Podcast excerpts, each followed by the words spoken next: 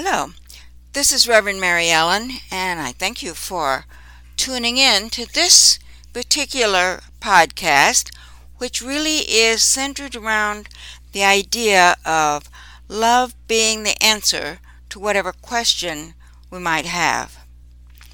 So, Jesus was asked, uh, according to the 12th chapter of Mark, a question about what's the most important uh, commandment.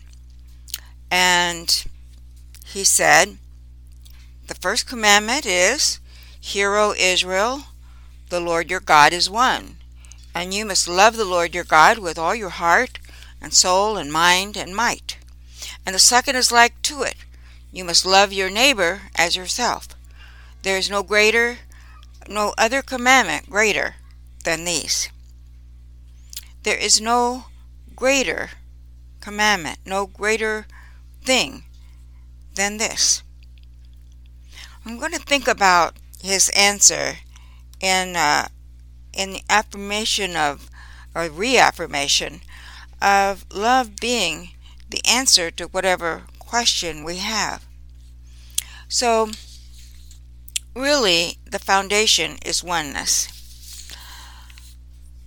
We note the beginning of of uh, the words of Jesus. The Lord our God is one. So that's that's really the foundation for the answer and for our lives. It's it's the not only the foundation for the subject of love, but it's the foundation for the expression of love in our lives. Said another way, life is based on oneness. And so to know the one is the starting point for love in our lives. You must love. In effect, that's what Jesus is saying. Now, there might be a thought for some people that, well, that was easy for him to say because things were different then than they are now.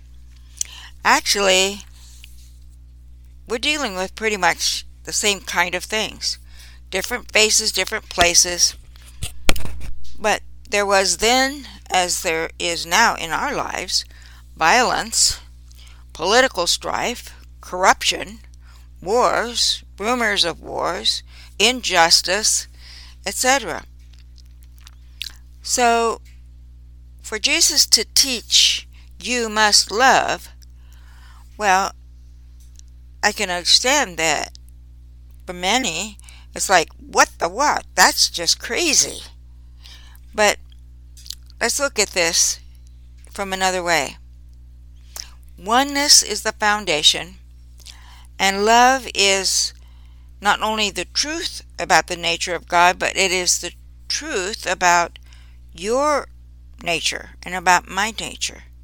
So, love is something we are, not a something that can be given or taken away, not a commodity to be brought, bought or sold, not something to put on or take off, but it is the truth of our nature. Unity defines love as the pure essence of being that binds together the whole human family it's the power that joins and binds in divine harmony the universe and everything in it. Divine love is impersonal. It loves for the sake of loving. It's not concerned with what or who it loves, nor with a return of love. So, in other words, love is principle. And like all principles, it does not change. It does not vary or waver. And it is, and I love this thought of it, it's like the spiritual glue, only in our case it's invisible, the invisible spiritual glue that keeps all life together. It's the cohesive power of life. So now where do we start with love? Well, we said it's the foundation. But incorporated in Jesus' answer about what the most important thing was, first thing is knowing the foundation is God. And then he spoke about loving others as we love ourselves. Now think about loving yourself. See, that's something that's hard for many of us for a variety of reasons. Um, and it's often misunderstood. I've heard people equate loving oneself with narcissism, you know, being self centered or lacking in compassion for other people. But what I am coming to realize, I can't say I have come to realize it because I'm a work in progress like everybody else. But what I am coming to realize is that loving oneself is is about kindness and, and appreciation and acknowledgement of our value as a part of the wholeness of life. Loving ourselves includes forgiving ourselves for the times that we fell flat and didn't keep our our promises and times we messed up and times we didn't live up to what we know is our highest and best. And loving ourselves, I believe, is not giving up on ourselves. So, if this is an issue for you, as it is for many of us, just hear my words. You are not damaged goods. You are not worthless. You are not a failure. You're not a waste of space. You're not just taking up space that should be taken up by somebody else. You're not a lost cause. You're not any of those things, you see. You are love in expression. Love is your true nature. Not not worthlessness, that's not your true nature.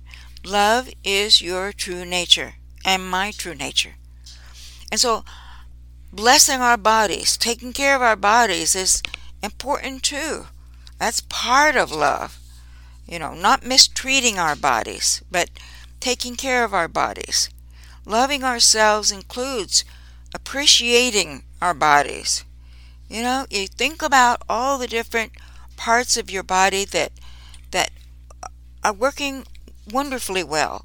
Sometimes we tend to focus on the the one thing that isn't working.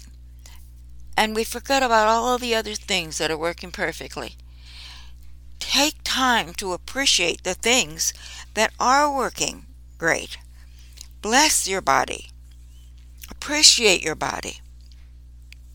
You may remember uh, years ago we heard a lot more about uh, Dr. Emoto's experiences experiments with uh, water molecules and and it uh, proved, I guess you'd say, that sound, especially the spoken word, affects water molecules. Now, that sounds kind of like, oh, okay, you know, that's something scientific or whatever, but what he was pointing out was that because our bodies are composed mostly of water, they're affected by thoughts and words. Does that make sense? I think it does. And so what we think and say directly impacts our physical bodies. Words and thoughts of love and appreciation make a difference. So if you have a question about healing, there's your answer. Love is your answer. Stop trash talking your body. Appreciate it. Send love to it. Send thankfulness for its good service. Love others. Jesus incorporated that in the answer. Once upon a time, I, I remember seeing a church sign and it said, Love your neighbor as you do your cell phone. That's kind of uh, humorous in a way, but a lot of people do love their cell phone, amazingly. According to Matthew, 5th chapter, Jesus said, You've heard it said to love your neighbor and hate your enemy. But I tell you to love your enemy and pray for those who persecute you. Many thoughts and feelings come up around this particular subject, and many times it's it's a struggle to even think about applying this teaching, especially when there's violence and persecution and senseless stuff going on. But I think surely Jesus knew that judgment and anger and even revenge would be more understandable in certain circumstances. But if we notice, we see here that he didn't have any exclusions in this teaching. Why? I think it was because he knew thoughts are things and they take up space in our consciousness. So thoughts of judgment, uh, angry thoughts, vengeful thoughts, unforgiving kinds of thoughts are not going to improve our lives. That's really what it comes down to. It's not going to make life better for us. Now, sometimes we think the other person uh, doesn't deserve our forgiveness or or you know letting them off the hook or whatever. But the truth is, it it it doesn't affect them as much as it affects us, and that's sometimes a hard, as they say, pill to swallow. But it is important, and if you have someone that you uh, have a particular challenge with right now, and it could be somebody up close and personal, or it could be somebody that you actually don't know personally. It's someone that you've heard about, uh, read about, uh, seen newsreels about, or whatever. And there's a wonderful little technique that I have found is just amazing, and that uh, in in Catherine Ponder's book, the uh, Prospering Power of Love, she talks about writing a letter to the angel of the other person. Now, it's not a letter that we mail, not a letter for anybody else to see, it's just for us. And we write a letter to the angel of the person. Now, that takes our thoughts up to another level, a higher level, a level beyond someone's actions and and and so on, but to a level of acknowledging that they do have a higher self, or they do have an angel nature, or an angel presence, or whatever, however we want to think of it. And so, writing and, in a sense, uh, giving thanks uh, that this higher self of them is expressing and, and just acknowledging it. It's not any magic words to say, but it's just acknowledging it. And that is pretty amazing. If you haven't ever done anything quite like that, I encourage you to do so. Now, what if your question has to do with paying the bills, uh, your prosperity, your success? I want to share a few things that uh, come from the teachings of Charles Fillmore, co-founder of Unity, and and they've impacted my life greatly. But in the book Prosperity, he says this. Tell me what kind of thoughts you are holding about yourself and your neighbors, and I can tell you what you may expect in the way of health, finances, and harmony in your home. You cannot love and trust in God if you hate and distrust men. The two, love and hate, trust and mistrust, simply cannot both be present in your mind at one time. Stop and think about that. Think about those words. In other words, you can't have both at the same time. You're either doing one or the other. He said, Everything is God's substance. So don't think of money as filthy lucre and don't suspect people who are prosperous. It is God's substance in manifest form. It has no mind of its own. We give it direction, whether that's positive or negative. Now think about that. There is no such thing as filthy lucre. You know, money doesn't have a mind of its own. We're the ones that give it direction. And whether we give it a positive direction or a negative direction, it really isn't money's fault, as it were. So, a good reminder here pay your bills with love in your heart. Don't make someone you owe wait for, for your money. What is that but resistance, right? And all resistance blocks the flow of our good. Does that make sense? To me, it, it makes amazing sense, and it's something that I have practiced for many years. As soon as a bill comes in, if I have the amount in my checkbook, I write the check right away. I pay it right away because I feel that if I don't, I'm holding on to kind of like a, a resentment or something that it will close off my good. Charles Fillmore also said, Don't speak negative or derogatory words about your home or your furnishings.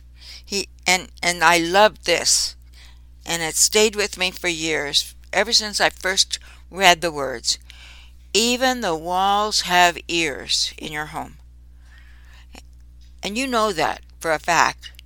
You know, you can put a smile on your face and you don't you may not understand how someone who walks into your home and there you are smiling and all put together and they feel something else. Why?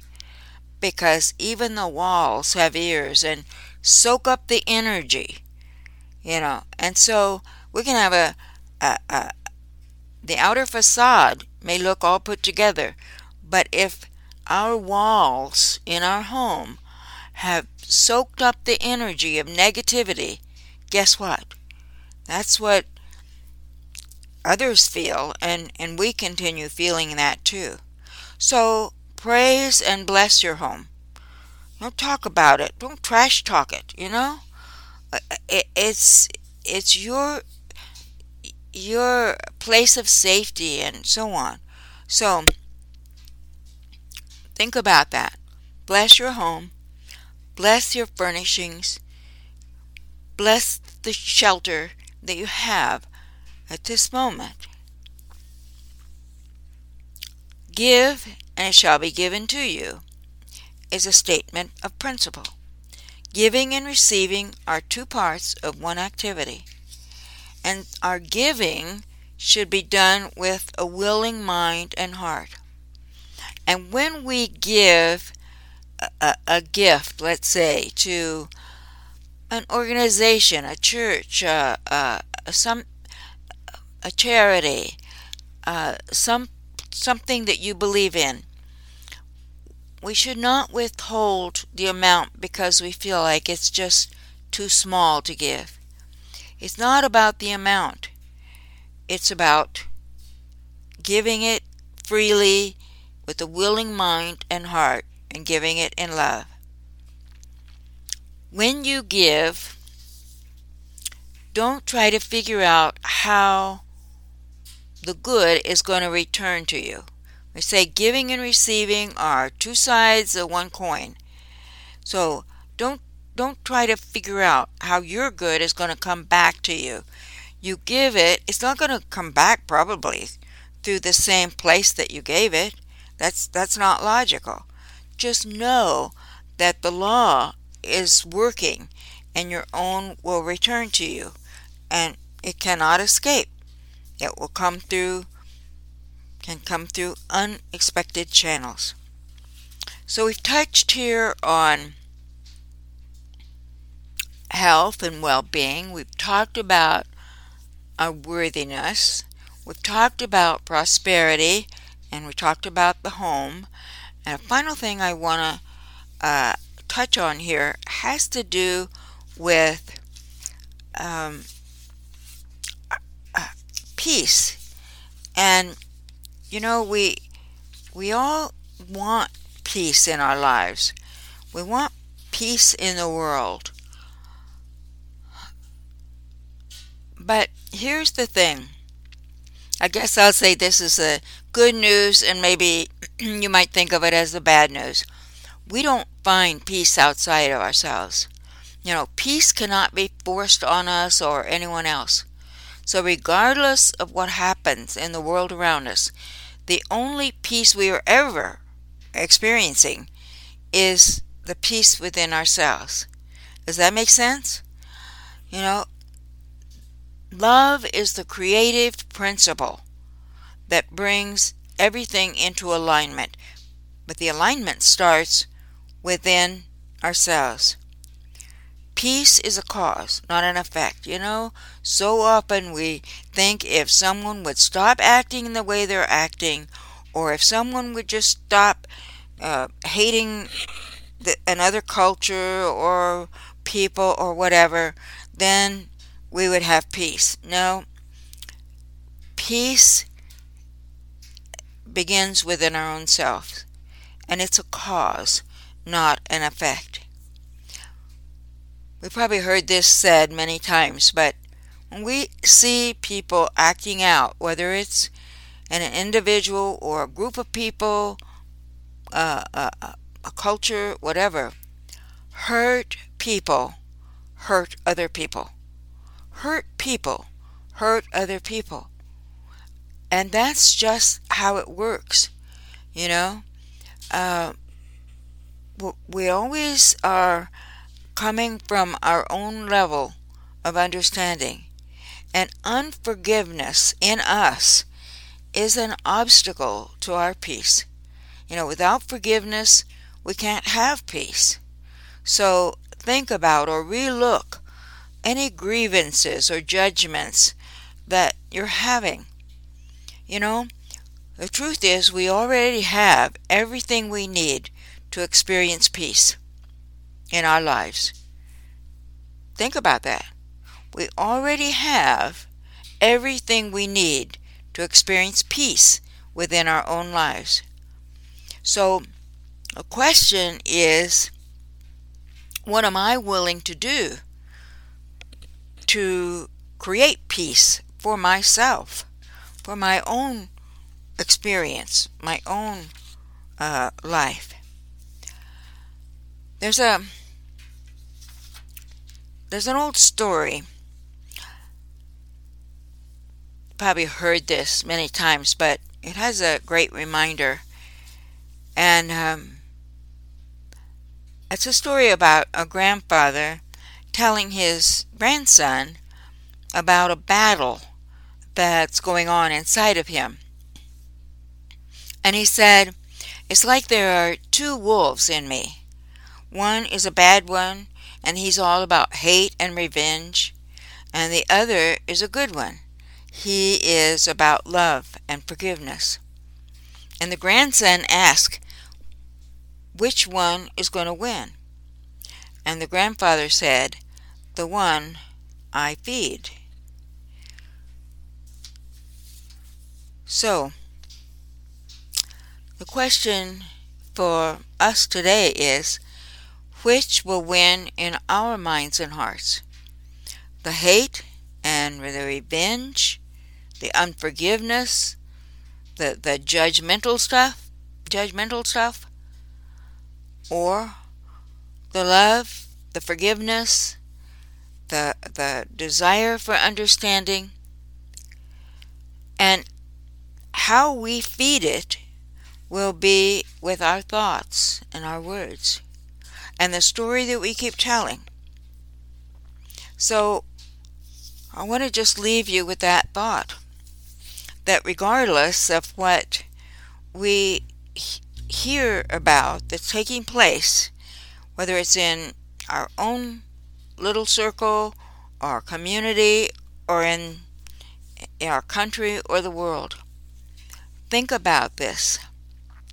think about how how we can move to not feeding the hate and the revenge and the judgmentalness and how we can feed the one with our thoughts and words that have to have to do with the peace and love and forgiveness.